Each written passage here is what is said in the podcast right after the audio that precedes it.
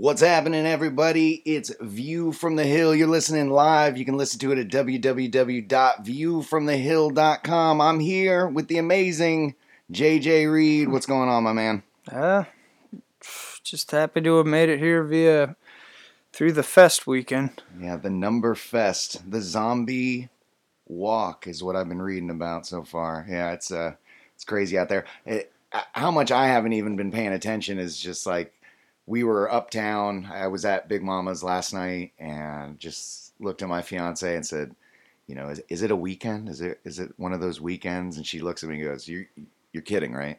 yeah, it's, it's Number Fest. Well, thanks a lot, man. Good to have you here. I think we were kind of talking about we haven't really kind of formally met ever. Sort of had some shows here and there at you know Mhm. at the bars around. Uh, listen to music after some Disfunk and, and Doc City shows. I think we've we've talked a little bit, and I've definitely uh, been catching you playing. I mean, been able to catch you anywhere. I, I first saw you probably it feels like a decade ago on on the stage at Casa. Probably open mic, yeah. It was Margarita night. Margarita Night. And uh, that song was Double Barrel Shotgun. Is that off? Uh, is that off something you're working on? Well, it's kind of an old thing I just pushed away, or I didn't really push it away. Uh, things happened. Uh, that was a thing I was working on right after I was in the Wheels on Fire, which I'm sure we'll get to something about that later or something. A band I was in.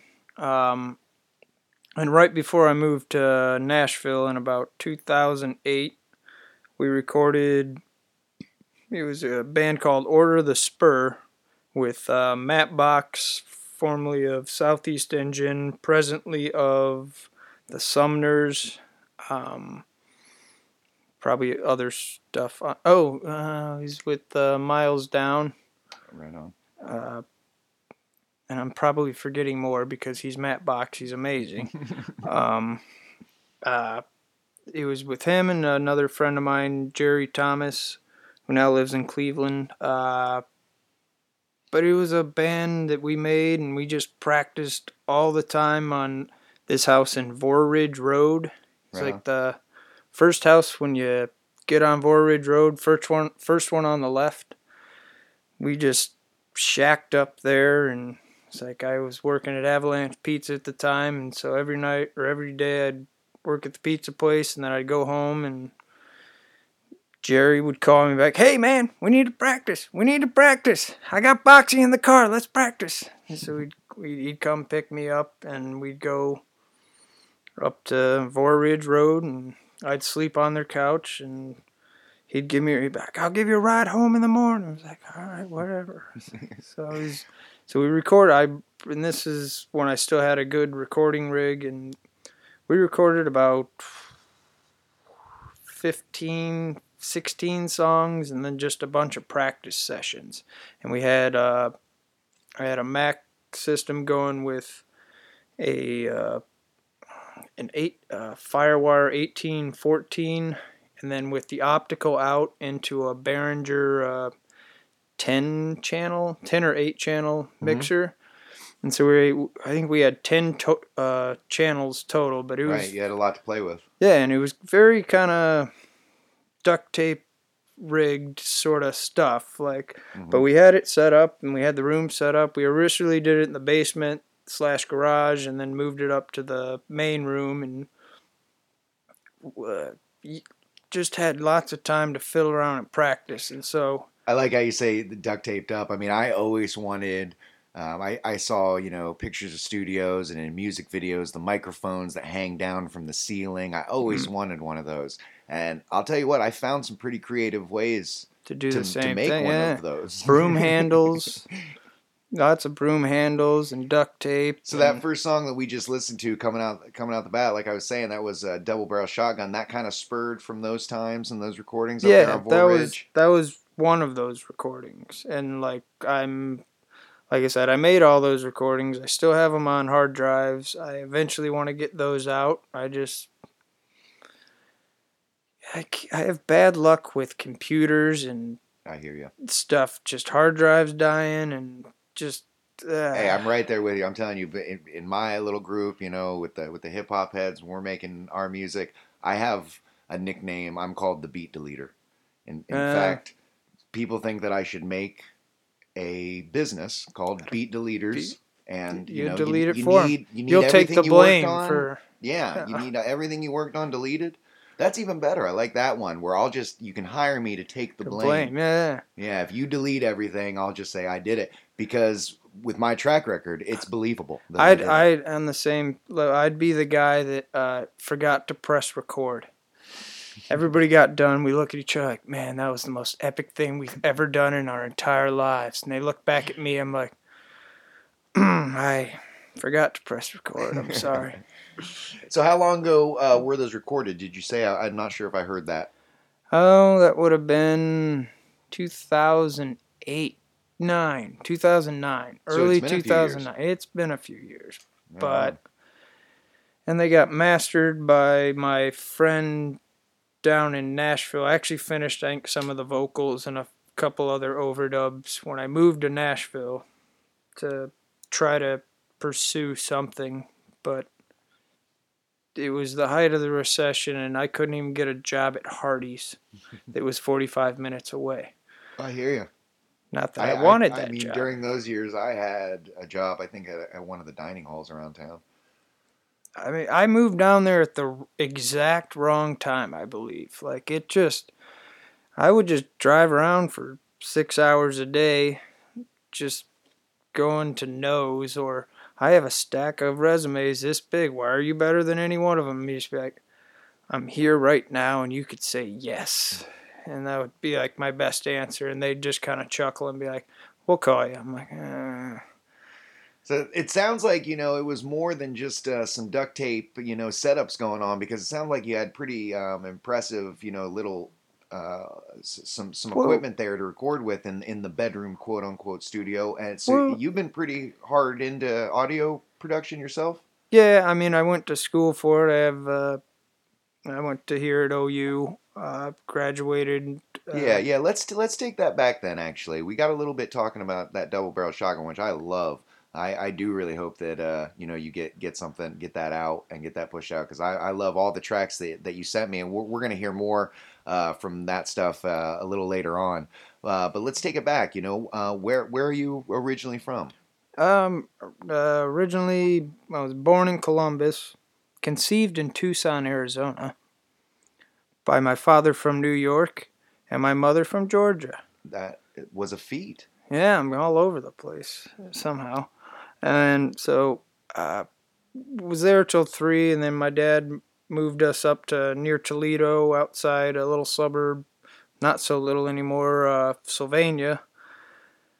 Um, kind of a generic uh, suburb. You know, you got every chain restaurant you ever want. Great place to grow up kids and get fat. Yeah, did you live Uh, in one of the places? You know, the tiny boxes. They all look the same. All the houses look the same. Oh yeah, Made of ticky tacky. Yeah. Um, more so now where my parents moved, it's even more like that. Even though they designed their own house, I'm doing the quote fingers. They all kind of look the same, Mm-hmm. Yeah, but right. it's um I don't know, it's a nice place to raise kids and it, good school district, safe. Uh, So did not- you did you have music in your life really at an early age? No, see, the thing was, there was no place really to get music when I was. uh, We just had to. We'd drive around in the country and, you know, lighten up trees and just listen to the Grateful Dead and stuff. So, because everything closed at like 10 o'clock. There Mhm. was nothing. There was no place for young people to do. There was no live venues for unless you went into the city. But at that point in time, it was like it was like the Limp Bizkit era.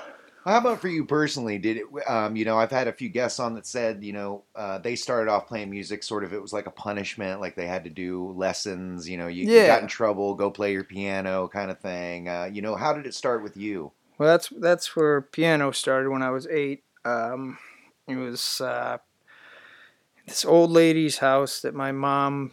It felt like punishment, like you said, and it was just like go down to her basement on a sunny Saturday afternoon. It's seventy degrees out. All I want to be is like running around outside, climbing on trees or kicking soccer balls or something. not in her dungy basement with like stacks of magazines from the 50s that have mildew from the 70s. it's like, and then just also having, not only did I have my lessons there, I went with my mom and I had to sit through her lessons.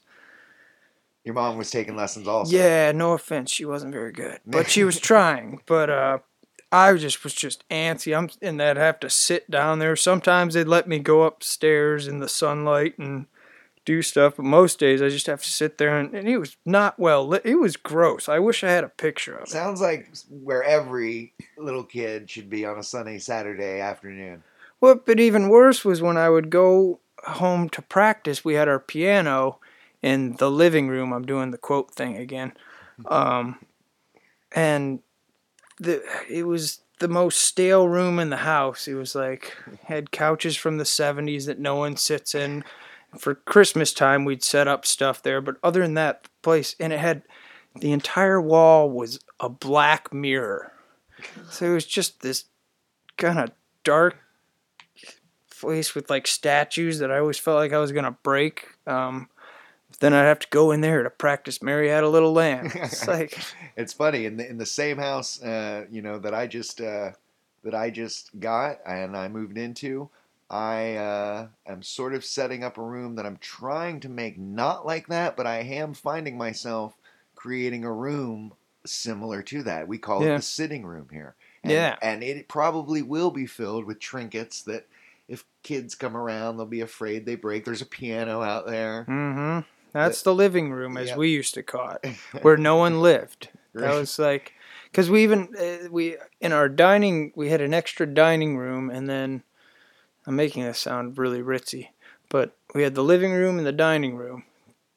The dining room had a wall of just white or just regular mirrors, and the other one had the black, The black mirrors, mirrors. and that was the living room. I was like, shouldn't we call this the death room and that the living room because you're eating food in the dining room? Like, So even back then, though, you know, you were you were playing piano in this dingy basement. You you know, it was not really sounding like where you wanted to be. But was it catching on? Was it something that you would find yourself doing still on your own, or only when you were forced to? no, it wasn't until my uh, my brother and some of his friends. My brother's a couple years older than me.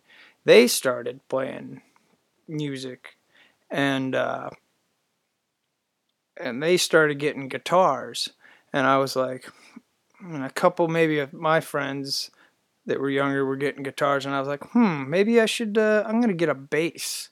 So I got a bass. Ah, It's like that way I'm in the band. right, you're in. So I I got the bass and then I started playing bass, started playing in the bands, but it was always like it's like man, I'd rather play the guitar. I was always stealing my brother's guitar. That's actually what made me get the bass first because I kept stealing my brother's guitar like in the middle of the night sneaking in his room and then one time I broke a string. And so then my parents were like, "You got to get your own." And then I was like, "Well, I'm just gonna get the bass because that way I'm in the band." Right. So You had people to play with. yeah, and they, were, they needed me. They had to come to me. It was just like drummers are always hard to find. So you went. How how old were you then at this point when you started? You know, playing on bass and guitar. About I was age? like 11, fifth grade. I went into an agreement with my dad with lawn mowing money. It's like it's like you can't afford this now, but we'll dock your lawn mowing money Mhm. until you pay it off. Yeah. It's like teach me lessons about credit. So Mhm. always thanked him for that. That's what enabled me to get all these um, guitars and stuff as a kid. It was like he wasn't just buying them for me; I, he was showing me how to earn them. Right. So Absolutely. I always That's- appreciated that. That's the trick. There have been many uh, uh, painted rooms in, in my family's house that have been painted uh, by me to Oh pay, yeah, pay for stuff. Uh, I've painted my my childhood home, the outside, mainly just the outside. My dad didn't trust me on the inside. He liked the the hardwood floors, he and he took care of those. So so that keep growing then? So you know, it starts with piano and it's kind of a punishment, and then you find out, you know, ooh, you know, your cool your cool older brother and his friends are playing, so you want to play. And I mean, I wouldn't call him cool. Oh, okay. Uh oh. He's cooler now.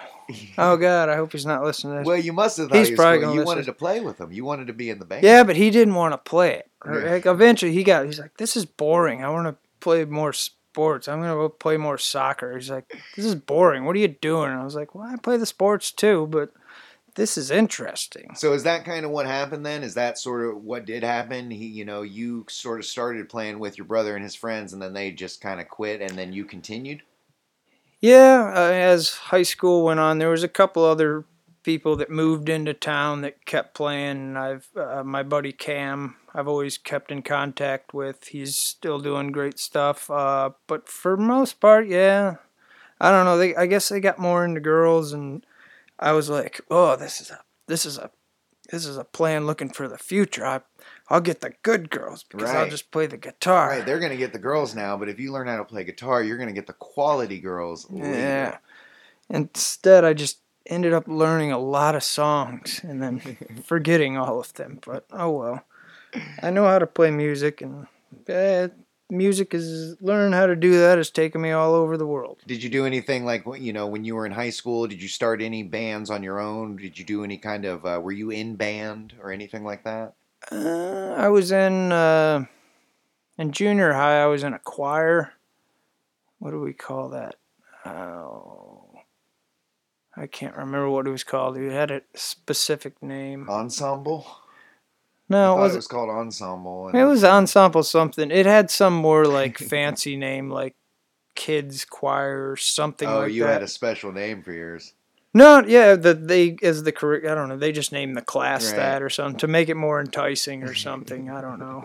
Uh, it it eludes me. I I remember singing it though. Uh, no, and then in eighth grade, I think we seventh grade we played a high school dance, or not a high school dance, a junior high dance, and then we played a f- what we called fun day the next year. But there was really no places for people to play in our suburb. Well, I mean, level with me though. When you played that dance, you felt like a rock star. Oh, damn right. Yeah.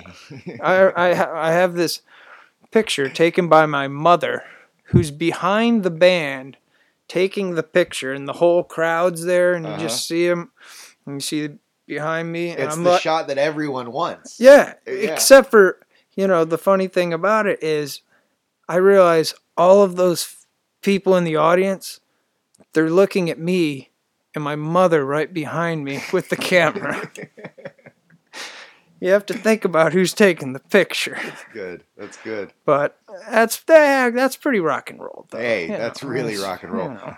If my mom's a sweetheart. I love her to death. So I almost, you know, would say that it's probably the most rock and roll thing ever if, you know, Jimmy Page had a picture taken by his mom, and I bet he does. I, I bet he does too, because he was a little guy when Right. he was uh, when he was doing skiffle stuff. You know, there's some pictures taken by mom on that, and that's Mhm. rock and roll as hell. Yeah. I know there was a I think Life magazine I saw did a thing in the 60s where they took pictures of like rock stars like Elton John and I think Donovan, a couple other ones like that with their parents at that time and like just kind of to you know show these people produce these people. It's like So what hit that spark in your head though? I want you know like you're saying there's not many places um, for for the kids whatever to go out. There wasn't much live music happening. It doesn't sound like you you'd go on kind of back roads. You guys would listen to the Dead and party and and do what kids do in high school. But what made that spark? Because you say you came to OU in 2002 for audio production. Well, uh, once we'll go back again. Okay. Uh, it first started with I just wanted. I always wanted to be a. I, I always take uh, my good friend Phil Stamler, who I played. Uh, there's stuff on the Bandcamp, the uh, One Hitters in Papa's uh, workshop. Mhm. That's with him. Me and him spent a weekend or a couple, four or five days recording that in my childhood basement, and um, so me and him started playing real young in like fifth grade. He was the drummer, I was the guitar player, bass player, and so then we played a lot Beatles stuff. Uh, I was a huge Oasis fan. I'll admit it. hmm Neil Young, but when you boil all that stuff down, it all sounds like early country songs. Basically, just a guy and a guitar. Mhm. And so that's what I always wanted was to be able to just be a guy and a guitar, which and I also at that time was like Nirvana, same sort of thing. It's like that's where he started on his demos, just a guy and a guitar Mhm. singing melodies. And I always wanted to do that. Matter of fact, when I first got the bass, I thought I could do that with the bass, and I started strumming on it. And the first day I had the bass, snapped a string. That's not how you play that. No, learned that the hard way. Took the bass in the next day, and he's like, "What are you doing?" I was like, "I was strumming it. I was writing writing a song." He's like, "You don't do that. Your lessons start on Monday." So I was like, "All right." So I got the new bass string, but I, that's what I always wanted to do. So then that's why I naturally moved to the guitar, and then singing. I was not a good singer. I mm. still don't think I am. I just kept doing it Yeah, well, never stopped. It's, got to be one of those things where the artist doesn't like his voice because I, I love it. I think it meshes well with all the stuff I've been listening to, and like I said, I love that. I mean, I love that's one of the things I've been loving about doing this show is getting introduced to to new people's music and stuff I really haven't paid as much attention to as I should have, um, because they're you know one thing that this show is all about. Um, is is all the amazing music that's coming out of Athens, and uh, you know yours is, is no exception. It's it's it's definitely definitely some amazing stuff, and your voice fits right into it. So I just had to take a time out to say, whoa, whoa, whoa, don't give yourself too much shit. I love that voice, man. All right, to continue the narrative, thank you for that. But to continue the narrative of how it happened through high school was, I learned how to play by. I was always, I always had good attendance at school, had decent grades, had extracurriculars with soccer and basketball, and uh, when I learned how to play guitar, it was after I got done with my homework, and like everybody's in bed and I'm just learning how to play overnight, just Beatles songs. I I only slept like 4 hours a night through most of high school. Wake up at 7 just a frickin' zombie. It's like that's how I learned because I it was something I had to do extra and that's why I think a lot of my other friends kind of dropped off is It was just too much to maintain. well, yeah, I mean, it's you know, it's, I mean, it was a pretty you know affluent uh, school system, so it was slightly demanding. I wasn't in any of the honors classes because I learned that I was like, I'll just be smart enough to get the good grades in the regular classes, but not so smart as I have to go into those. just enough that the grade point averages look kind of the same, but plan. I figured this out real early in high school. It's like show up every day, get good grades, keep quiet. You can do whatever you want. Then you can have plenty of time to practice your guitar and learn Beatles songs. hmm That's the way I rolled. So, so you're learning Beatles songs. So, what happened? Did you start wanting to, you know, like everyone? I remember when I st- first started making music. You know, it's like how can you really learn how you sound unless you record yourself? That's where where recording came was. Well, it initially started with uh, my dad being the frugal businessman that he always has been and always will be, even though he's recently retired. Um, he always used to carry, back when I was a kid, he'd always carry with him a micro cassette recorder, just in case he had a good idea, a Mhm. business idea. And he'd yeah, always my grandfather, I think, had one of those too that he carried around in his car all the time. in the glove compartment, and Mhm. so I remember there was. I was always intrigued by that thing. I loved that thing. It was so cool. He said Because he always had it with him, which is why fast forward I love like having a smartphone because I can always record something right there, and I love that. Yeah, it's absolutely great. It's as much as they may be spying on us. Oh well, at least you can hear the demo for my next greatest hit. But I always loved that thing and his uh, glove compartment, and I'd always love when he'd go to the laundromat or something. He'd go in, and I'd start recording over it, and he'd get mad. He's like, "What are you doing? That was my good idea." I was like, and there was one day I remember cussing into it, and he got real mad at me, and then I was like, "This stuff's powerful." So I was like, "All right," and I was kept that in the back of my head. But then it wasn't until I was able to get uh, into computers right when like Napster was coming out, like 98, 99, somewhere that, around that there. blew my mind. Yeah. Yeah, and I had I wasn't that computer savvy, but a couple of my friends were, and uh, they uh, they got me copies of Napster and uh, Fruity Loops Mhm. and Cool Edit Pro. And Cool Edit Pro is what blew my mind because I could use my sh- really crappy, uh, you know, microphone that was from my Dell computer or whatever it Yeah, the one was. that came with the computer. yeah, the little skinny ones. Yeah, the like the mic. the uh, kind of like the Bob Barker sort of Uh-huh. mic sort of thing. and like I had that, and you you could record into it. It didn't sound that bad. And then you could kind of record direct through the headphone, but it was kind of fuzzy. But I could do four tracks, and that was so cool because I never had a cassette four tracker at Uh-huh. that point in time, but I had that. So I learned how to do that, and then eventually I got cassette four trackers, and then eventually I got in high school I got uh, like one of those Roland uh, multi sixteen track. Would it like print right to CD? Like no, no. See, I was stupid. I got one that went to I Iomega zip The zip drive ones. 100 megabytes. I Yeah. thought this is the wave of the future. right. No, this is just the next floppy disk. Mm-hmm. I was like, it was even around for even a shorter amount of time. It seemed like than the Oh, floppy disk too. I was just glad I was able to realize that quick enough that I was able to sell it for, I don't know, only a hundred or so dollars less than what I bought it. so you had all that. You had these these recorders still in high school. Yeah, it was lawn mowing money and then inheritance from uh, uh, grandparents and aunts that had passed on. Uh, so I invested it in all the music stuff. That's where all any of that money that came from my my parents are older than most parents of they didn't have me until they were in their 40s so their grandparents were old blah blah blah. This old money trickled down but not a lot of it. They weren't well off but Mm. No, but either way it was well invested. So then that makes the decision suddenly audio production is what I want to do. Well, it was like high school ended and I got accepted into OU actually for business in September of that year.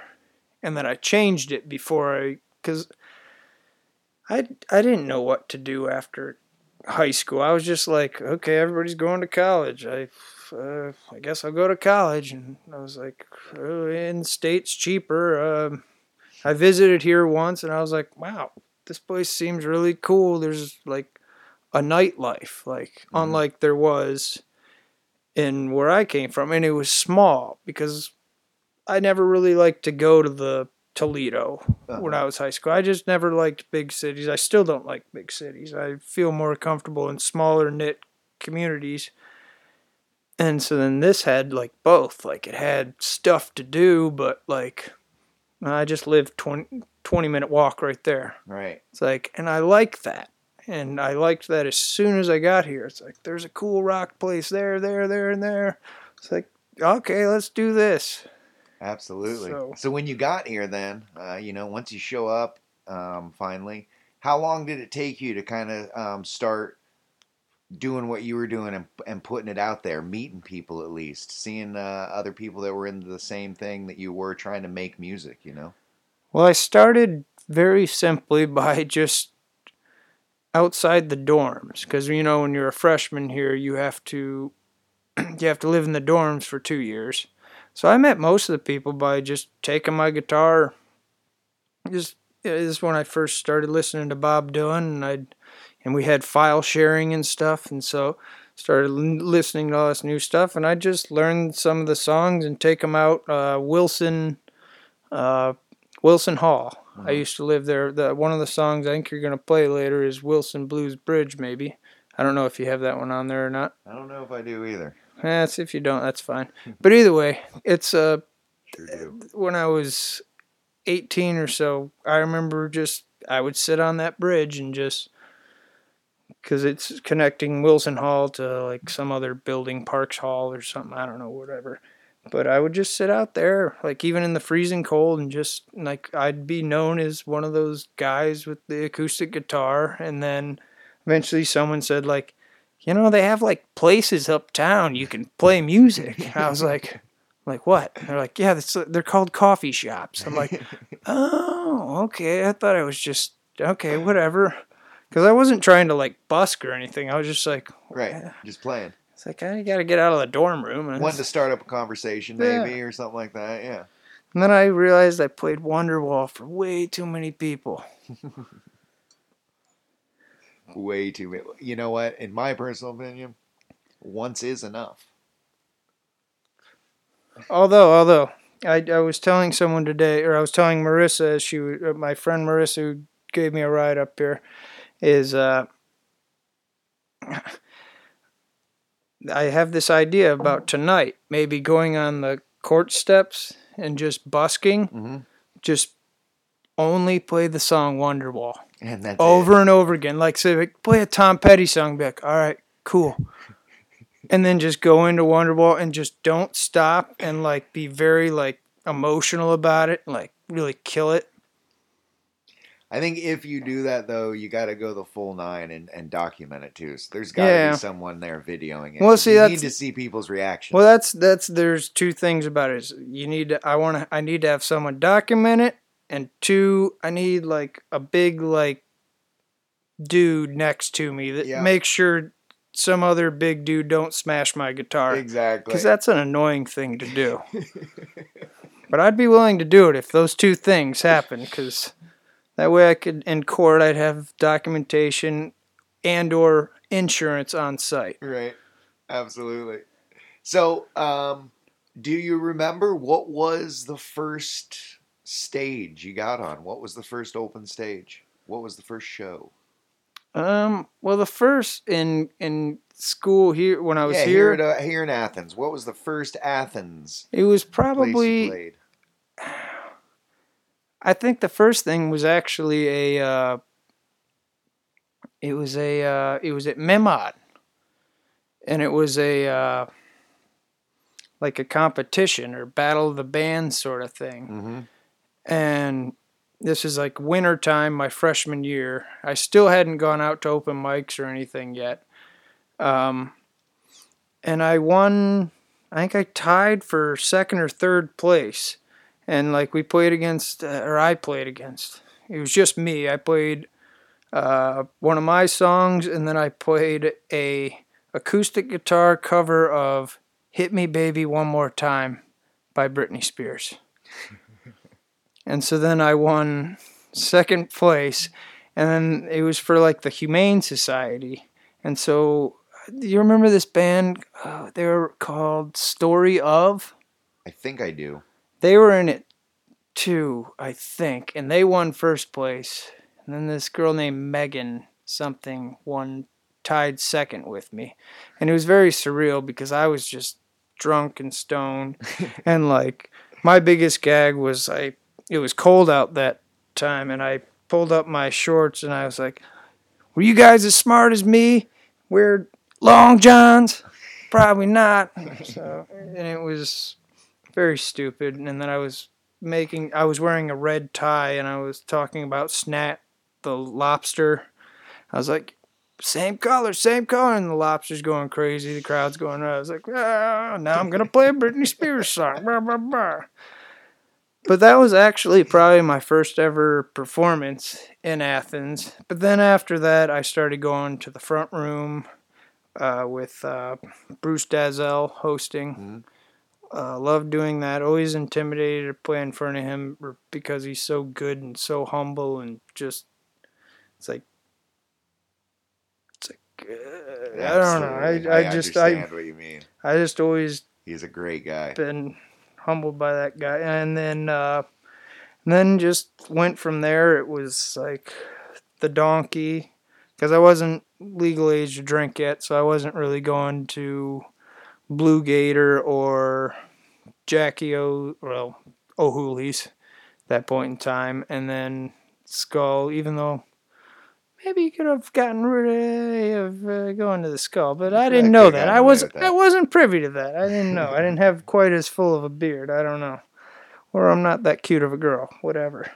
um, but uh, no, eventually I got to the full circuit of. Once I got through school, I started doing the get on the full circuit Monday night Jackie O's. Well, it was O'Hooley's then, and then Tuesday Skull. Although actually that used to be on Thursdays, which would conflict with uh, the donkey, and then Wednesday Casa, and then Friday was the front room, I believe. So it would be five days a week at You one point in time. And I would and I would just and to not bore myself, I would uh or not even not bore myself. I'd always make myself play new songs, but then even the old songs, I'd move the capo and just try to make myself play it in different keys Mm-hmm. Uh-huh. and just to keep it Change it up. yeah, and it was like it was like you know flashback to like sports stuff. Like it's like, how can I? It's, it's like, how can I train myself to do this? You know, make it harder on myself. Right. Like, and And I feel like you got to do that too. I mean, like you're saying, you're doing it sometimes five times a week at different places. You got to Mhm. switch it up a little bit, definitely. there was only a small time I was doing it that rigorously, but there was a time I was doing that, and it was just walking up and down with the guitar was just. I don't know how I had the energy to do that because I'm gonna put you on a hard one here. Then I, I want to know right now, out of all those open stages that were going on back in the day, where, what was your favorite? Mm. I'd probably have to give it to. Uh, sorry, Junebug. I probably got to give it to Chris Beester at the Casa Mhm. because that was the first one where I really made connections with like Matt Harvey. Mhm. If you remember him, used to book there. Mhm. Awesome lead singer of Geraldine. Um, which got me in contact with all the people at the union and and then eventually the people of the Wheels on Fire that I started playing music with. Uh, so yeah, that was really probably the first one that was like.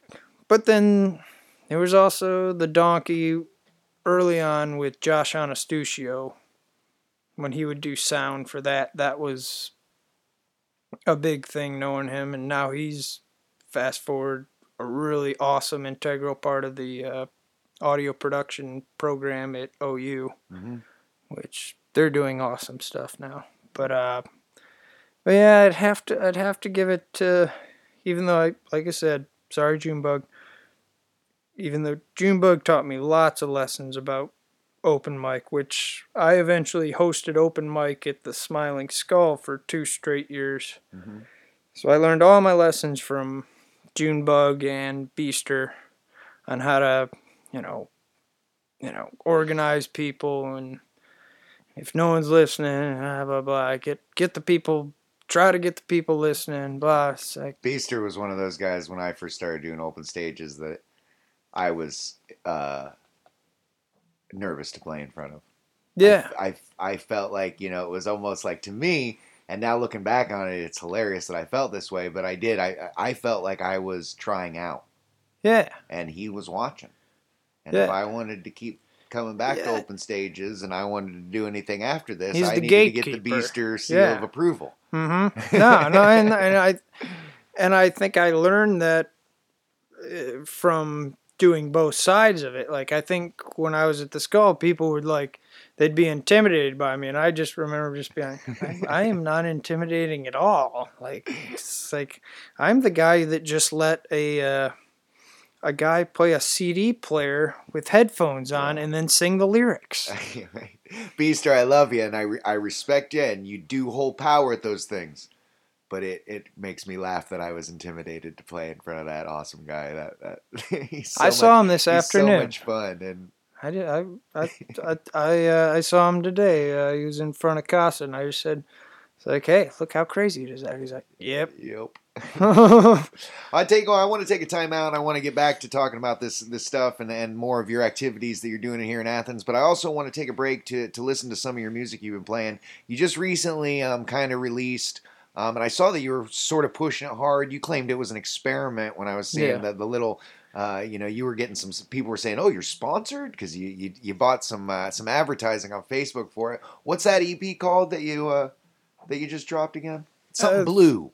Turning blue. Turning it's, blue. It's something I redropped, but yes, it was a a Facebook experiment. I I saw that you can because I'm I keep worrying about uh, nowadays. You need to have a internet presence Mhm. like that in the what do they call it? they call it branding Mhm, and all right, this stuff. Right. I am so bad at this stuff, but I'm trying to try. Mhm. Like it's like you know all the hashtags even confuse me. Hashtag sorry not sorry.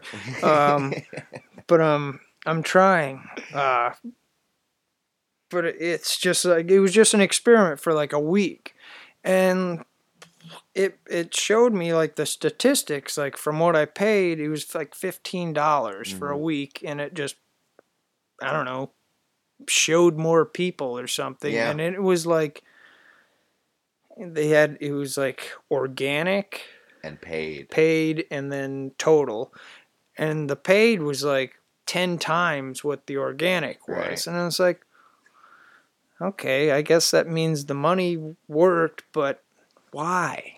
Yeah, yeah, it would never have had to happen if they decide, you know, if they wouldn't have decided to go public and to make a profit. They just decide like, well, instead of showing your stuff to all the people who want to see your stuff, you have you to pay, pay a little bit extra. So i'm learning this. This is the but this is i mean this is the future though. This is i mean uh, the the political stuff has been using the internet for and facebook for and it's been working for certain people Hey, I hate to break it to you, but this is the now. We don't even know what the future is, right? Yeah, now, yeah, yeah. you know. Oh, this, okay, true.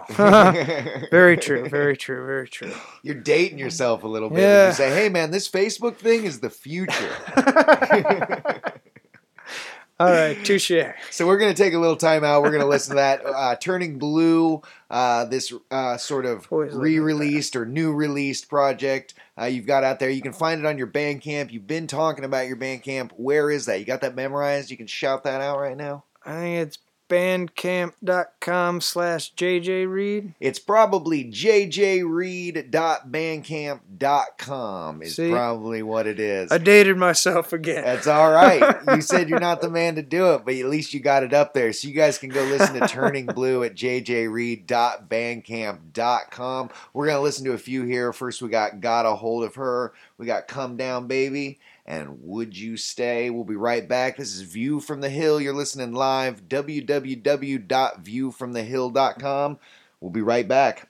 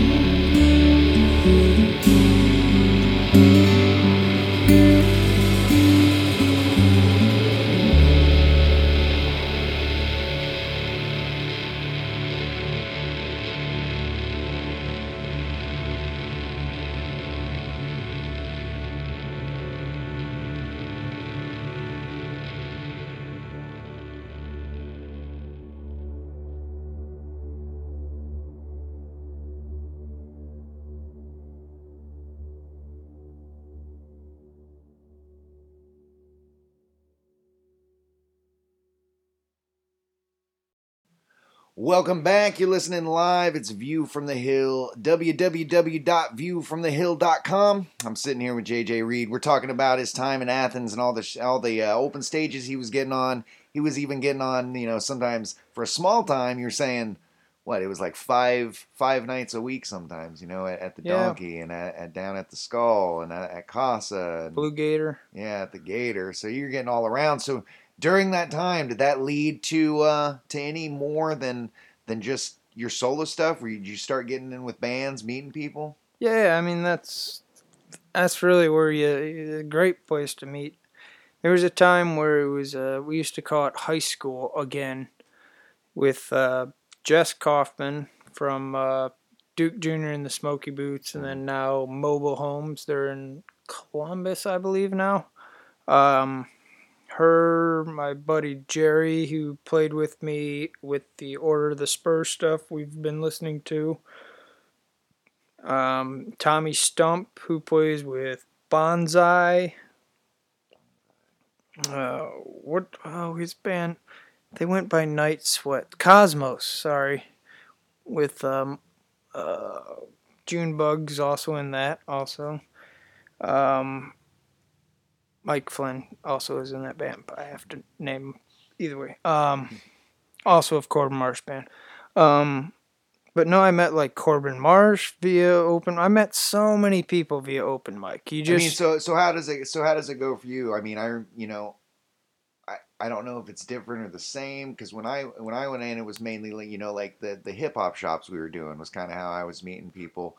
And it was sort of just you go up and you perform, and then you get off stage, and suddenly you've got friends. Is Yeah. that is that sort of you know what what it was like for you? You get up there not really knowing anyone at first, and then play a few of your ditties, and then Yeah. like you. yeah. I mean, yeah, exactly. Well, I mean, the first couple times, not so much. No. you know, yeah. but after a while, and they start seeing you over and over again, especially the hosts, uh, like Junebug, uh, Beaster, Catfish, who was with Beaster, and Josh Antonuccio, uh, Troy Gregorino, uh, Bruce Dalzell.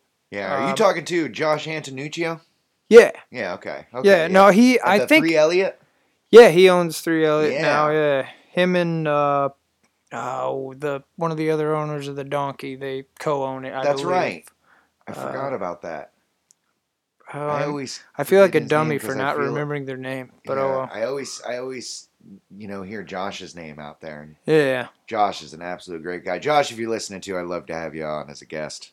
he would be a good guest. Tell him to bring all his guitar guest. pedals. Great guest. He always has amazing assortment of guitar pedals, and he he puts them in a circle in front of him, and I'm just always amazed. Like, how do you keep that straight?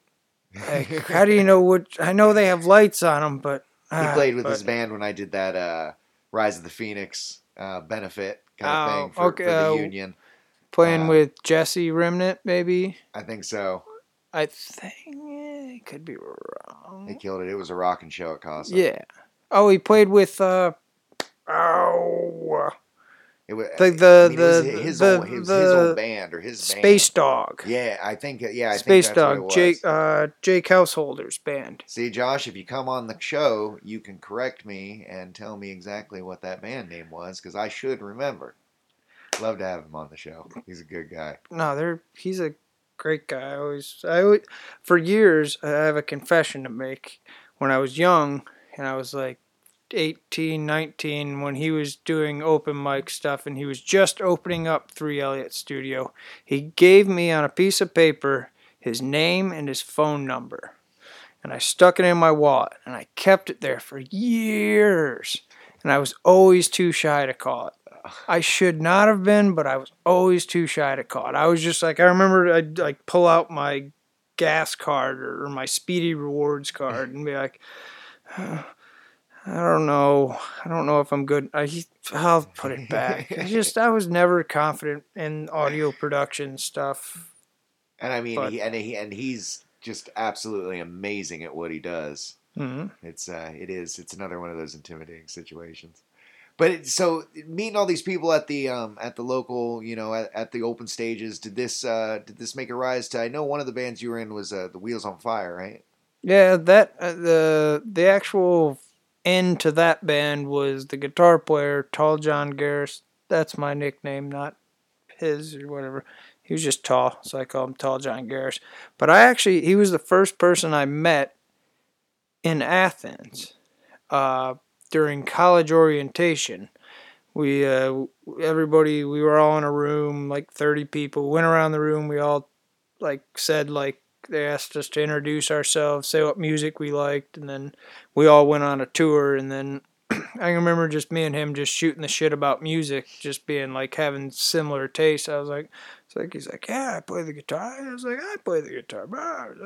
So you know, uh, so I became friends with him. He was in the same school as me, and we uh, were friends the whole time. And then he knew I played music and stuff. And then he joined a brand, a band, Wheels on Fire. Uh, like our would have been our senior year, or I guess fourth year. I guess if you want to just do it that way. um, but uh, they needed a bass player, wanted a ba- they were doing a four piece, but like we want a bass player because they were going down to record in Nashville. So then they asked me, and they knew I could play the bass. I knew not to strum the bass anymore, Yeah, I learned that. like guitar. Yeah, and uh, well, I learned. Well, what I learned is I've you. heard that that's really all you need to know to be a bassist. Well, what I've actually learned is you actually can strum it. You just have to do it correctly. Like Okay. Pri- uh, Les Claypool probably does some strumming Right. stuff, but you got to have the touch. Um, and I did not have the touch when I was a kid, obviously, obviously. But uh, no, I I had a crappy bass, but I just borrowed Mike Cheney's the the lead singer head of the band just borrowed one of his basses and they needed a bass player and they knew I could play. I had a bass amp. I was like willing to do it. And so I was at a crossroads. I was graduating college and I was joining this rock and roll band that like had some like, you know, uh, forward motion going towards it. Like they had Absolutely. a record deal and stuff.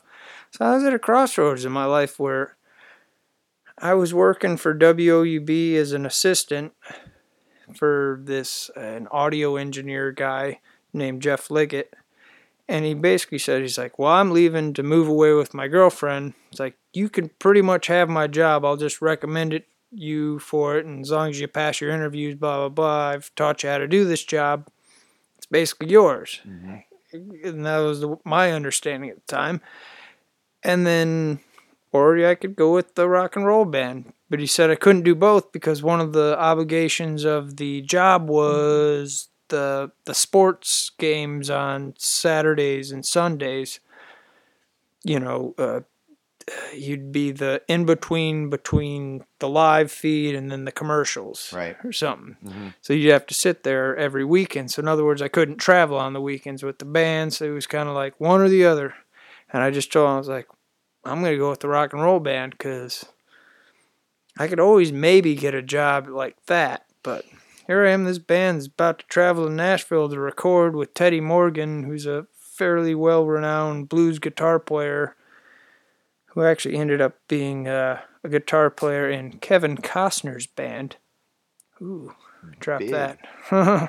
but either he was a super awesome, talented uh, producer guy, and we got to go record with him, and and then balls started rolling for the wheels, and ended up traveling through Europe.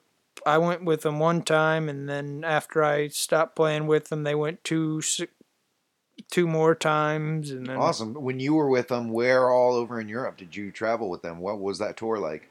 it was seven different countries in like 28 days. Wow. And it was like it was a whirlwind. It was like I, I forget how many kilometers, but it was a it was a whirlwind. I uh, I kept a journal the entire time, and I'm happy I did that. Even though I look back and I'm like, God damn, I was kind of an asshole, kind of full of myself. Yeah, but at least I uh, I know all the good hash bars to go back to when That's I good. That's that's important to know. No, no, it was really fun. Like traveling uh, and playing music overseas in Europe anyway was totally different because back I mean this is years ago, maybe austerity's changed this or something, but years ago they gave like venues like say the Union or Casa, they gave them government money for the from the for the arts. Right. That's how that is in a lot of countries. That's even like that in Canada. Yeah, and so then what would happen when we'd go to play these shows, we'd get paid well, and then on top of that, we'd get fed, and we'd get drinks, we'd uh, and we'd get lodging. Mhm. They often every club would have like a, a an apartment right above it where they would the bands would stay, and then they'd have catering and stuff, and it was like totally different than here when we when we traveled around here. It was just like. How much McDonald's can we eat? Would Oh yeah, not too much because we didn't make very much. We got to have gas money. It's like, or we're gonna eat bologna sandwich in a Walmart parking lot. That would blow my mind. That's what I've heard. I mean, a lot of kind of, you know, uh, you know, I'll do the quotes now. Un- unknown Yeah. musicians. I mean, they they have some successful European tours because of those things. Yeah, Um, you're exotic. It's funny. right. It's like you're, you're from America, and they have the money to spend on it, and so they they pay for it. I can't imagine um, It what was- I do in that kind of situation. it was so much fun. There was one small little town, small like uh, boating town. I, fr- it's has a name with way too many vowels in it. Um, but it was a small little like docking town that eh, we had to play a show there, and then we had a show later in Rotterdam, which is a bigger port city.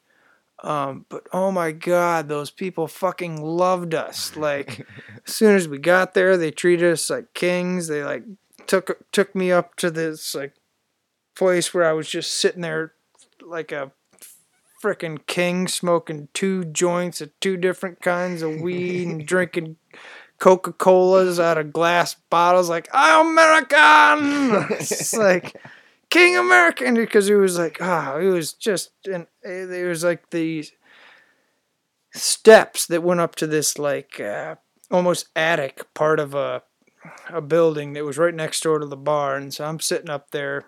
Like none of the band were like, well, we'll pass on that, and they're like, well, whoever wants to smoke, go with Hans. And I so I went with Hans, and the rest of the band and the tour guy or the band manager, she's like, ah, you're good.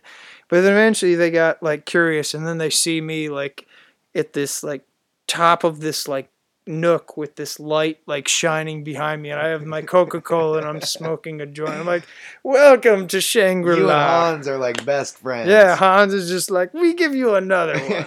Like, yeah. Oh man, listen up, Schwartz. This is what's happening. Somehow we got to get on the phone. Dysfunctional family in Europe. Get to. Europe, yeah. We got to do it. Tito, we got to do Doc City Mhm. Dysfunctional Family over in Europe. Well, you'll be go. exotic. You'll be Pull, exotic. pulling you back to Athens. Um, I know that there was an awesome uh, skate competition that Moss would put on, and I think he even would call that the Wheels on Fire competition. Please tell me, did you guys play at that? Um, Did Wheels on Fire while in Athens? Did they Not- ever play at the Wheels on Fire skate competition?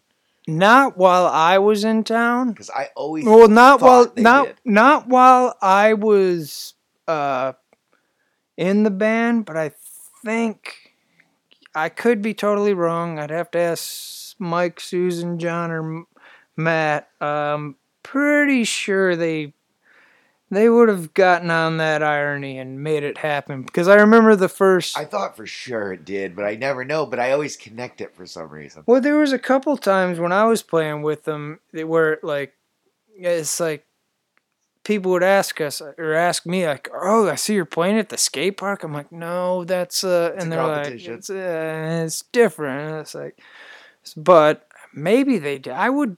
I know the only thing I can remember is uh, Zach Fuller's band and uh, the D Rays playing at the skate park. That's the last remem- memory I have of bands playing there. So what were some? Uh, so you, you it sounded like you had some extremely fun times those wheels on fire. Did you guys ever record anything? Yeah. Uh, yeah, there's two records you can find them. Well, there's two records I was on. Uh, one called I think just self-titled "Wheels on Fire," uh, and there you can find them on Spotify, iTunes, um, and then probably Pandora, maybe even, and uh, oh, uh, then they they had one record and maybe another EP after. So maybe three records total. Two of them I was on. I was the bass player.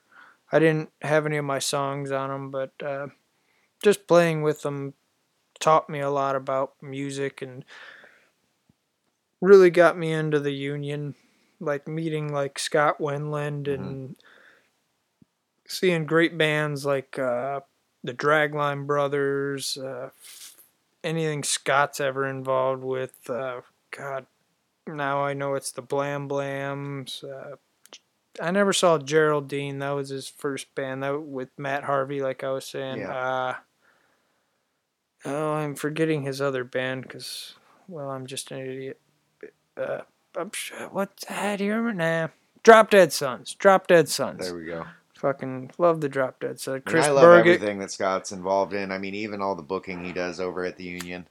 Um, I like the I like the the recently. It seems like he's got a regular um, lady that he's been bringing in town, the, the Shilpa Ray. Oh yeah, she's, Um, he's been bringing her. She, she's she used good. to be on uh, in that band Beat the Devil, right? yeah, Yeah, she was in a, a little. she's three-piece. fiery. She's great.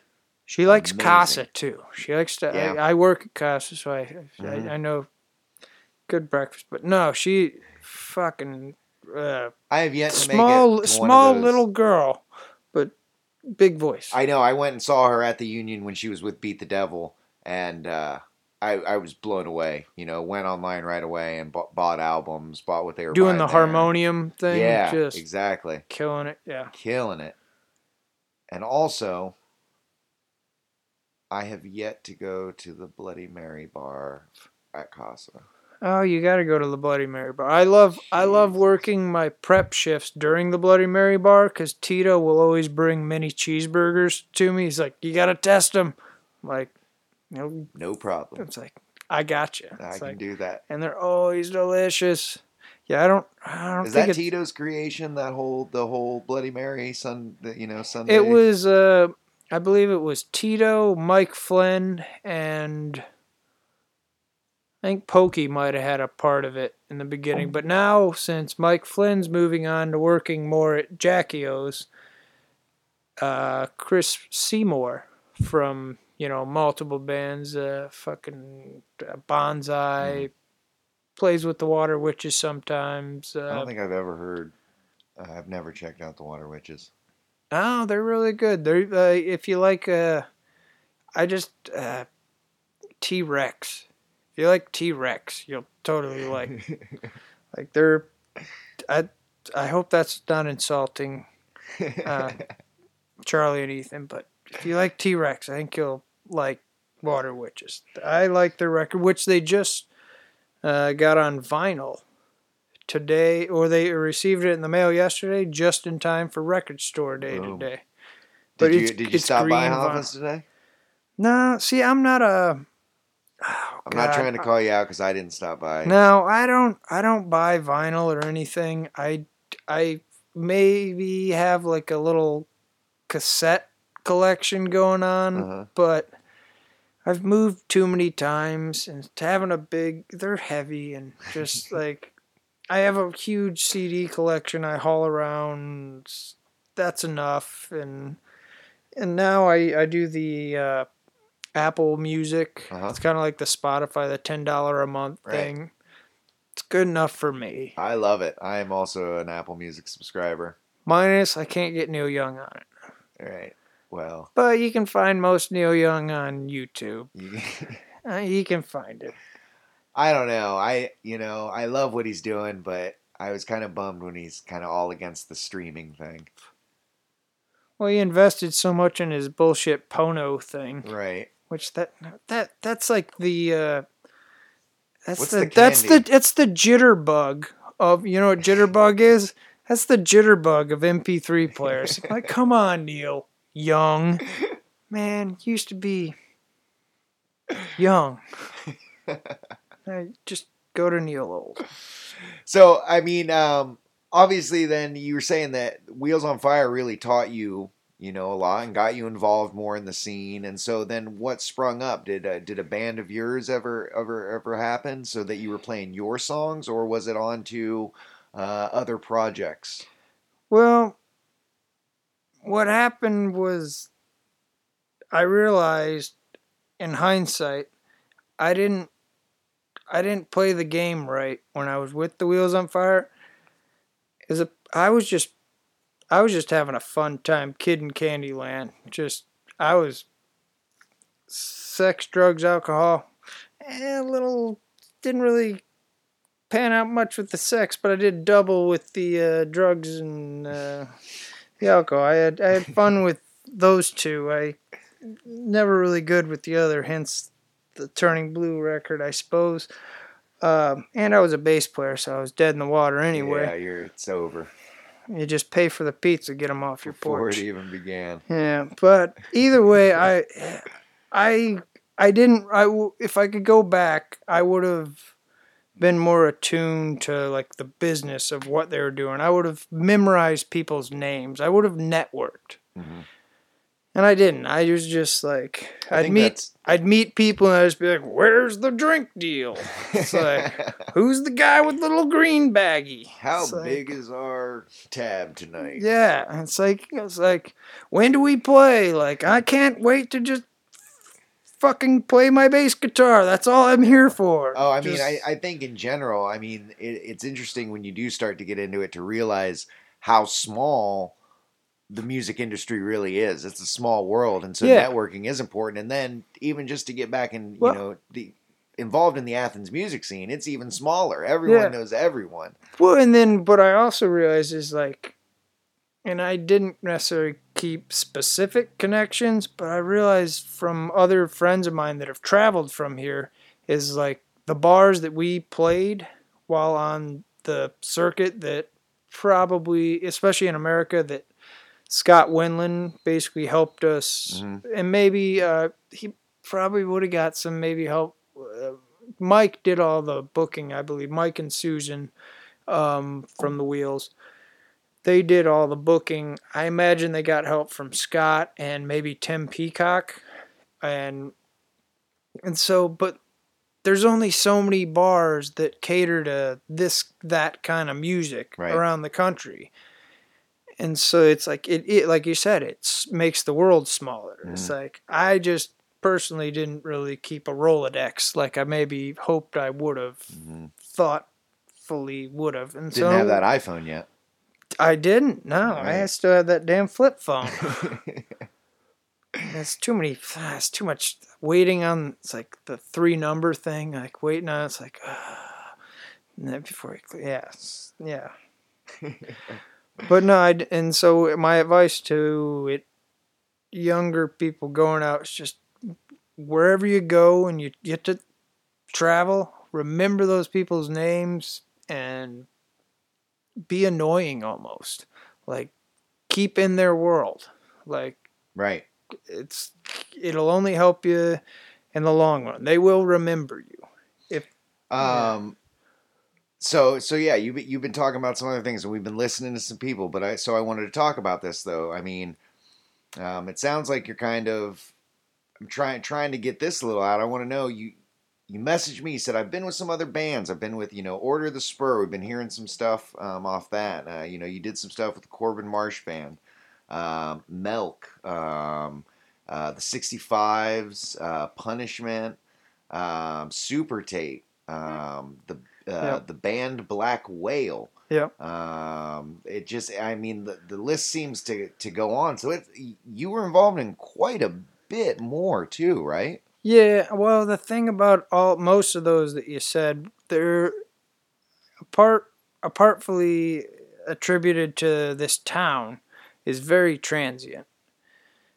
Uh, people come in, they do stuff, and then they leave. They leave. And I feel like I have a new set of friends every yeah, four or five years Uh-huh. almost. Yeah. Yeah, It's, same idea. It's like like Milk was a band that happened real quick. Order the Spur happened real quick. Super Day happened real quick. All the people are still in town, but it was like we're all doing different things, and it's just that falls apart. And uh, Do you think that kind of plays into how Athens is? You know, as great as the Athens music scene is, and there is a great Athens music scene, do you think just the, the naturalness of people coming and going is the reason why no, you know, no, there's a great music scene, but no great bands come out of Athens, really, it doesn't seem like. Overall, and I apologize to all the great bands out there. Um, and I hope you know what I mean, though. You know, they're always big in this area. no, it's a. I understand. I think I understand from my perspective. It's uh, it's a great place to pass through. right. and not and once again not getting the people that are still here i'm one of them i'm still here it's like i'm Absolutely. not not putting that down at all because god there's like i can't wait for the students to leave this summer there's going to be lots of great local music coming out of the woodworks and i Mhm. always love that and matter of fact like just this past year there's been so many good records like the water witches uh new we march record came out See, there's that Water Witch. not not there. we march. I'm sorry. But Uh, there you're saying Water fucking March. weird science. Weird science. Right. I'm I'm just wishing for a new weird march. Hear that, Curtis? Weird march. We march. Come on, another record. Um, make Curdy clean. Something. So either way, um, so many good records that have come out in this town in the last year, but some of those people are probably going to move on Right. as it always happens. Like, you ever heard of Sport Fishing USA? Nathan Moore played with uh, played with the Blam Blams. I, I know the Blam Blams, but So you saw he had, uh, long hair, mustache. right. Man, check out uh, his stuff. Sport Fishing USA, really good. Oh, another one I want to plug because I really love this fucking record. I've been driving around with it in my tape deck. Uh, is uh, oh, uh, Ashley Rotis's project, the uh, oh pseudo recordings. Uh, what does she go by? Uh oh.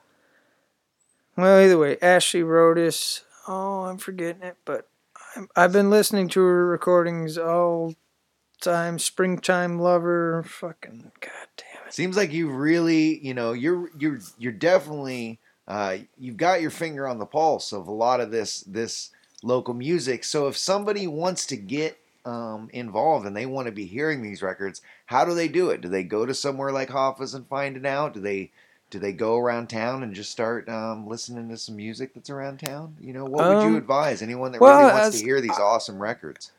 Uh, the the funny thing is, is I haven't been going to shows in like a year and a half. Uh, I'm just I work at Casa and I see it all the time. Right. Um, Wishbone, Wishbone is Yeah. the is either way. There you Um, sorry, my brain my brain works sometimes. You figured um, it out. But uh no, I really haven't been out honestly since the union burned down. I kind of I work 8 in the morning, so I don't really stay out very late and I I realized once I started turning 30, I was like, man, I get tired a lot easier. I definitely cannot work a full day and then do open mics 5 days a week.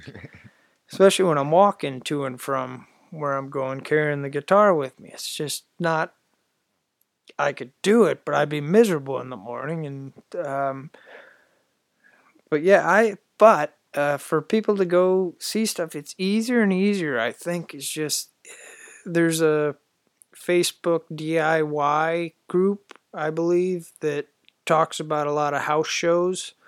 Um, then it's just go to open mics, go go to Casa open mic. Uh, once the union comes back, just hang out there. You'll hear about cool hear stuff. Just just there. like well, it's not even hear music, but hear about great music.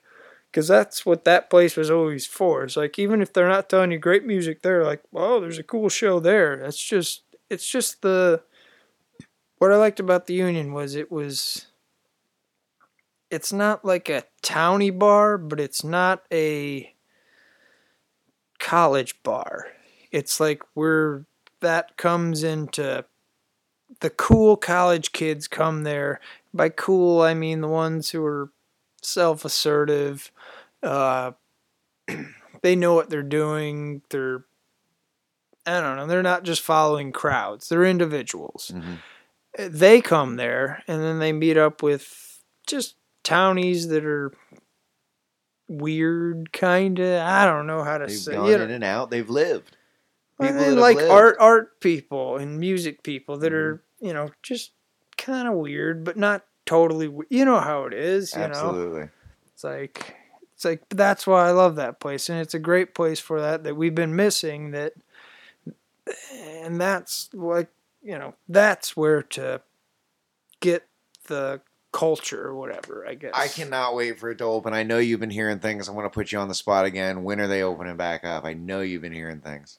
Uh, from what I've been hearing, is it's just a matter of uh, getting things to fall in line, like insurance people with contracting people, because they, you know, they have to get. I'm guessing they have to, and this is nothing specific. I've talked to any other. I'm no one's on the line. This is just hearsay from what I'm hearing. Is just it's just the natural. Uh, the way things are now and you can't nothing's easy you have to go through this person it has to get checked by this person you have to make sure uh, this is satisfying code so then these people can Right. come in and do their stuff and like the carpenters got to be finished before the painters come in but then the painters are booked for this and it's like just i i am glad i am not uh, the owners of that place trying to figure out that stuff because I'm sure it's maddening. Did you ever think about getting into politics? That was a very well. That was a political answer. I really like that. That was. That Oh, was I'm a well good- done. You didn't. You didn't give us anything there. I. I know you hear word on the streets. That was really good. There's a lot of ins and outs, a lot of what have yous. You know. I I'm a- think as soon as they get things in order, then they'll be ready to open up. I'm a good talker. I know that. I I've talked my I've talked myself into a lot of shit and then talked myself directly back out of You it. sound like you write professional sports, you know, after interviews. I just, I just, you know, Yeah. I thank God that we went out there and we played great as a team. I think, you know, when They're- it comes down to it, we scored more than them and we're able to get them to score less than us. So that's why we came out with the win. But I'm happy answer. I was just happy I was here. Was And I'm happy you're here. Can we just hug? It's like, you know. Well, man, it's pretty cool that the first performance you had was on Memod. That's a hell of a first performance. And then it sounds like you basically it was shit. I was scared shitless, You- and that's why I made those bad jokes. Is I was just like, I was like, uh, look at my long johns. So I've got to ask you. I'm going to put you on the spot again. Time to hurt feelings, maybe. But what's the best stage to play on? Uh, you know that you've been able to play on in town. Oh. Oh, probably. I mean, I have to say the Union. I'd have to. And I'd even say that just acoustic. Like playing by myself in front of like a rock crowd. Like they're ready. Like I'm opening up for. I remember opening. You remember a band called the Buffalo Killers from Cincinnati? I don't know if I do or you. You're hitting me with some hard ones. tonight, Sorry, man. sorry. I, No. uh, but the Buffalo Killers, really awesome band out of Cincinnati. Uh, but I got the pleasure of opening up for them, and they're they got like big double stack amps and stuff, and then I'm just coming out there with the Crowd acoustic just ready guitar, to get amped. and then Here there's comes. me, and they still like listen. They Mm-hmm. is it's like, and it's it's like the donkey. They'll listen, but it's like an awkward listen because it's like I'm not of their crowd to a degree. I just kind of stumbled in. It's like, yeah, yeah, I was just drinking a couple PBRs at the Union. Sorry. Yes, I probably smell like a little bit of beer, but damn, ease up on the latte. Your legs going nutso. um, and so I go in there and I play, and they're they're listening, they're quiet and they're intent, but there's something when you can get a rock and roll venue like the Union to sit and listen to whatever kind of music I do. Like because I've done the rock and roll stuff, and Uh-huh. I love that stuff. I love getting loud. Mel loved getting loud. Wheels on Fire loved getting loud, but I don't really like. I don't feel comfortable in a coffee house. I don't even drink coffee personally. I just don't. I I don't drink much caffeine. Um, but being able to play that kind of music in a rock and roll venue like that is that's cool for me. I just like that. I love that. I think they're kind of winning right now. If we're if we're gonna put another tally on the board at View from the Hill, I think uh, the Union is the is the place that everyone loves. But hey, maybe that's a little bit of nostalgia. We all miss it, and we want it to come back. That is the best stage I've ever been on. Best crowd. I mean, But- best group of people. I love everyone here. I love Yeah. everyone in town. That also Um, being said, I also Josh work, Brown. I at work at, Casa. I work at Casa, so it's kind of like hey, I don't mean to put that down because, like I said, Josh Brown at Casa. Um, I mean, I consider him when I'm, you know, when I'm going out around town, uh, a close, a close, uh, a, fr- a friend of mine, a good friend of mine, and uh, he's doing awesome stuff. Uh, when he does sound over there, I always love it. If if Josh is doing sound, it's great. When he's booking, like I said, Casa's been awesome with the guaranteeing money. We the la- last two shows me and Schwartz had there, we're like, this is nice. actually getting paid for doing something. This Yeah. is definitely All these years you spent doing something, you actually get mm, paid for it. Go figure. so, um, do you get to do any partying at Casa and seeing any any bands? Uh, you know, you said you you work there, so you're hearing about it all the time. Do you mean you're hearing about it? You just see the chitter chatter going up, or do you get to enjoy any of the shows working there? Mm, I mean, I Because I know Tito's kind of like not allowed to drink there, and oh you know, well, no, which I I, love having shows with them there. I That's don't. great. I don't. uh I don't. Or uh, I don't. I don't. Uh, what's the word? I don't. Uh, I don't know. He's looking for this political answer again, though. I there, there it. I go. No, I don't. Uh, I don't shit in my own bed. Right. Like it's like I don't. If I really were to have my party place, it's, right now it's Tony's probably. If I was gonna be a bad person and do bad things, and I wouldn't actually do that. Sorry, Tony's. You know I wouldn't. Um, I don't even drink liquor anymore. I'm just a beer guy, um, for personal reasons. But uh, no, but it's more just like uh and I still actually have my next two shows I have booked are at Casa. Mhm. So uh the May 4th early show, Wednesday, 6:30, and a cover-up show for Merle Haggard tribute the 21st of May, I believe. Where's eh, okay? Both at Casa. Both at Casa. Um, so I'm not against playing at Casa, but like I said, I'm there every day. Well, five days a week, and I don't, you know, it's yeah, it's just like it'll be so cool once the union's back, and like it'll probably make it me feel more comfortable playing at the Casa. It's just Right. kind of like I'm. It's because I know that Wednesday show I work that Wednesday morning, so I'm going directly from the prep kitchen Right. to the stage. To stage. I might get a little respite depending upon how long the prep thing is, so I can go to Tony's for a little bit, but pretty much I'm going from kitchen to stage. And yeah, I don't want to put anything down with the venues. Everyone's been great. Everyone with I mean with the fires happening, all the all the uh, venues have been awesome at working together, Mhm. uh, allowing bartenders to come bartend, uh, playing more music. Um, I think than normal. I mean, I think got the at tap room uh, open up. yeah, yeah. The tap doing that. awesome. I need to visit there more often. Oh, I- we're I've playing. We're couple times. playing that the. I think I got the date of the Merle Haggard thing wrong. Either way, we're playing. Me and my my friend Tracy. We're playing.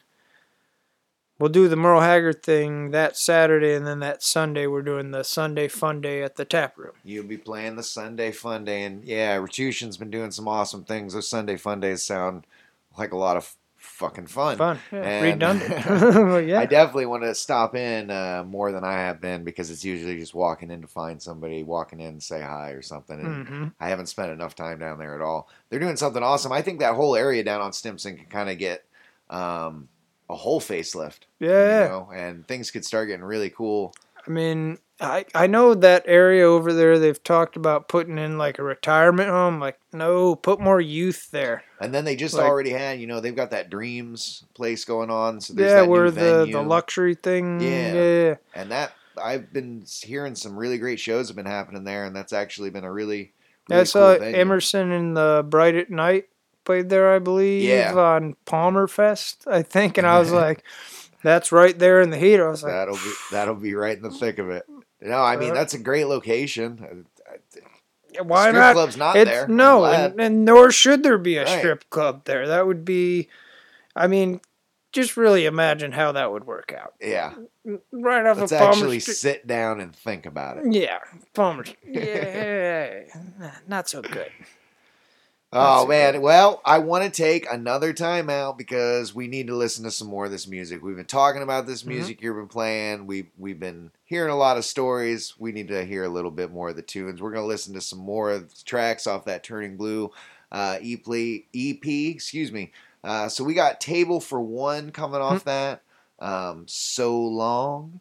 And then a song you were really kind of Uh. hoping I wasn't going to play, the 518. You said you don't like that song. No, but I'll let you play it because Is there a reason you don't like that song? oh, it's just. I mean, the reason why it's titled 518 because it sounds too much like a fucking diary entry. because it basically is. But the music behind it's good, and I'm sort of suspect on the vocals, but I like I liked playing the electric guitar, so I got that going. I like it. I like it. Hey, you guys out there listening, you be the judge. Table for one, so long, and 518. The next three tracks we're gonna listen to off JJ's uh, EP that he recently released. He says maybe re-released, whatever it was. You can go find it on jjreed.bandcamp.com. Um, You remembered it better than me. see how this uh, sounds to you. I'm I've been loving it, and I've been uh, loving Rock it out, Tony's porch. rocking it out. Yeah, anyone out in Tony's, you know, raise one up. We're gonna listen to some JJ.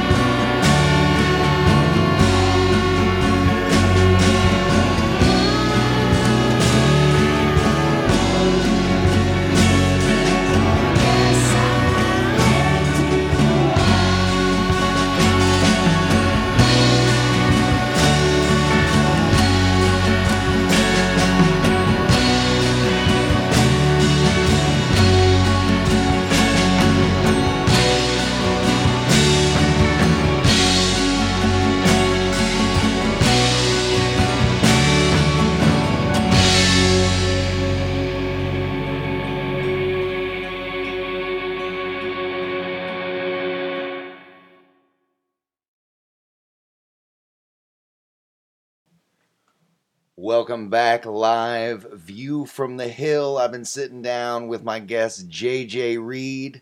You can listen to the replay later at www.viewfromthehill.com. JJ, did you? I saw you brought your guitar with uh with you. You got something live for us? You're gonna you're gonna sit down and play? Uh, yeah, I got a couple. I'll uh, I'll play one from the record, the actual uh, title track, "Turning Blue," which I haven't played in a long time, but I relearned it yesterday. So let's see what happens, because I haven't played this record much live. But here we go. Let's see what happens.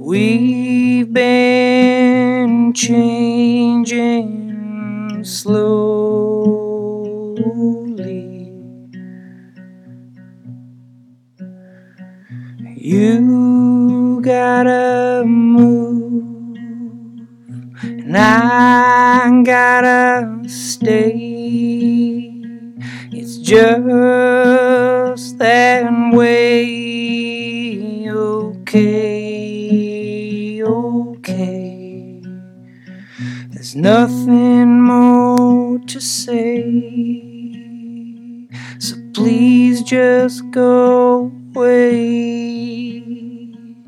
I can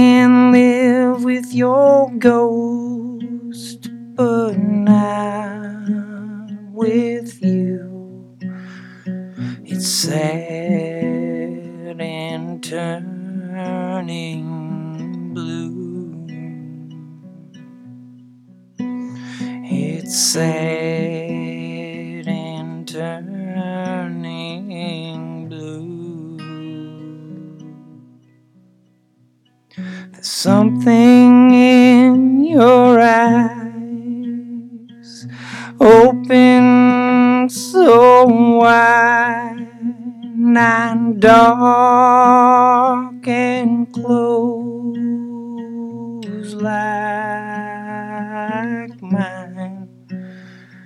I'm not like I was, and I'm here to stay. I lost my way, and I've got nothing more to say, for I still love you and all that you do. So put on your flying shoes like towns would do. It's sad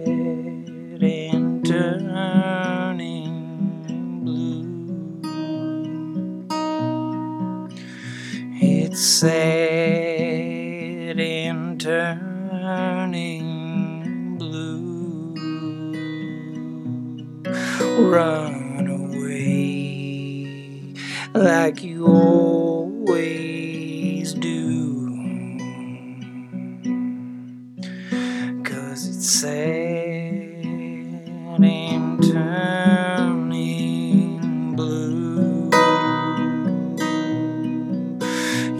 Yes, it's sad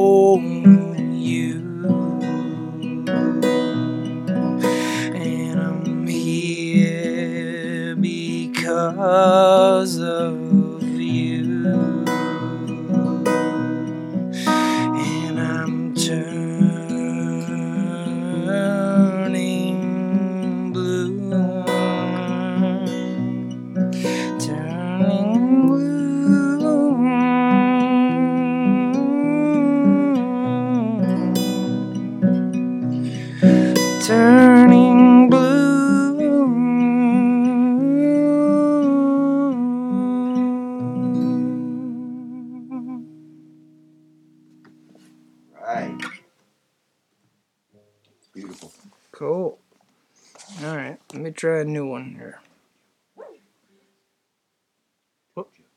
Oh, I have to. This one goes out to DJ Bardicus. I have to tell. I'm gonna tell him a bad joke. I'm gonna tell Hill this joke. Um, so, um, what would the uh, headless horseman use to drink his soda pop? I don't know what. A straw hat. Go ahead, try to make sense out of that one. That one goes out to DJ Barticus.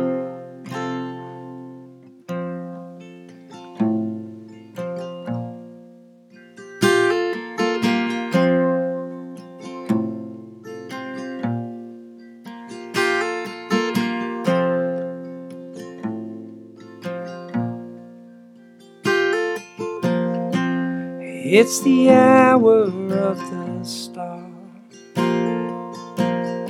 You don't know where you are or from where you came. And if it's all the same, just let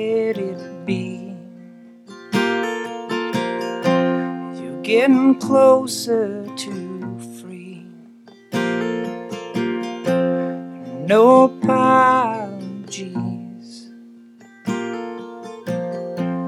Are you playing a part? Have you been from the start? Is there someone so smart? Out there beating your heart. If so, just let it be. You're getting closer to free. And no apologies. And no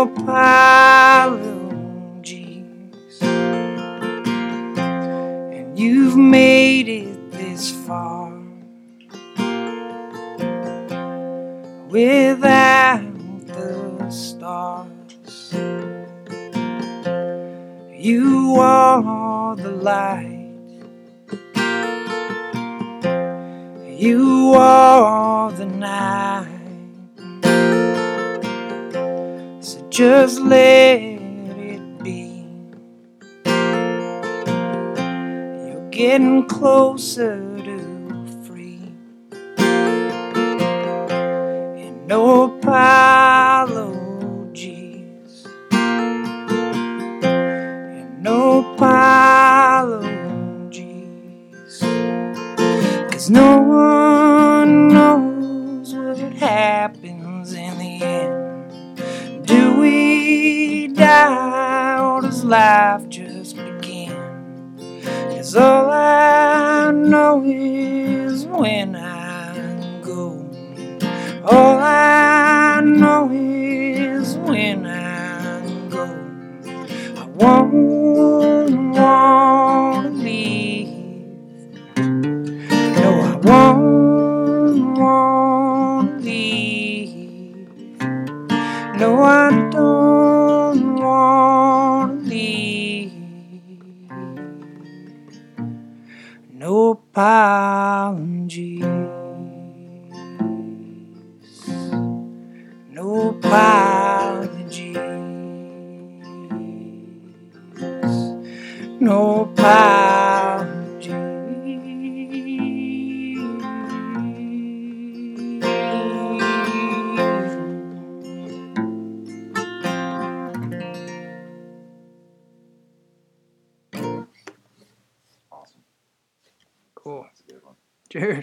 that one's a new one. That'll be on the next record. That's a good one. Uh, one more. One more. I love it. One more. All right. This one's Hey Mr. Jellyman. Uh, I wrote this one when I lived in Nashville and I couldn't really afford to do anything but eat cheap breakfast. And uh, the crux of my day, I'd be reading like uh, classified ads. My crux of my day was if they had grape jelly. I knew I'd have decent prospects if they had grape jelly. If they didn't have grape jelly, it's like fucking strawberry. God damn it. But I ate the toast anyway. That's the moral of the story. So here's this one.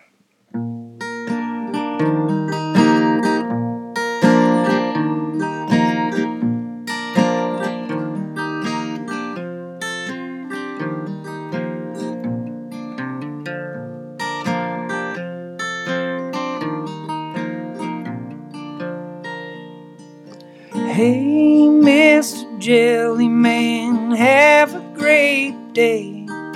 Hey,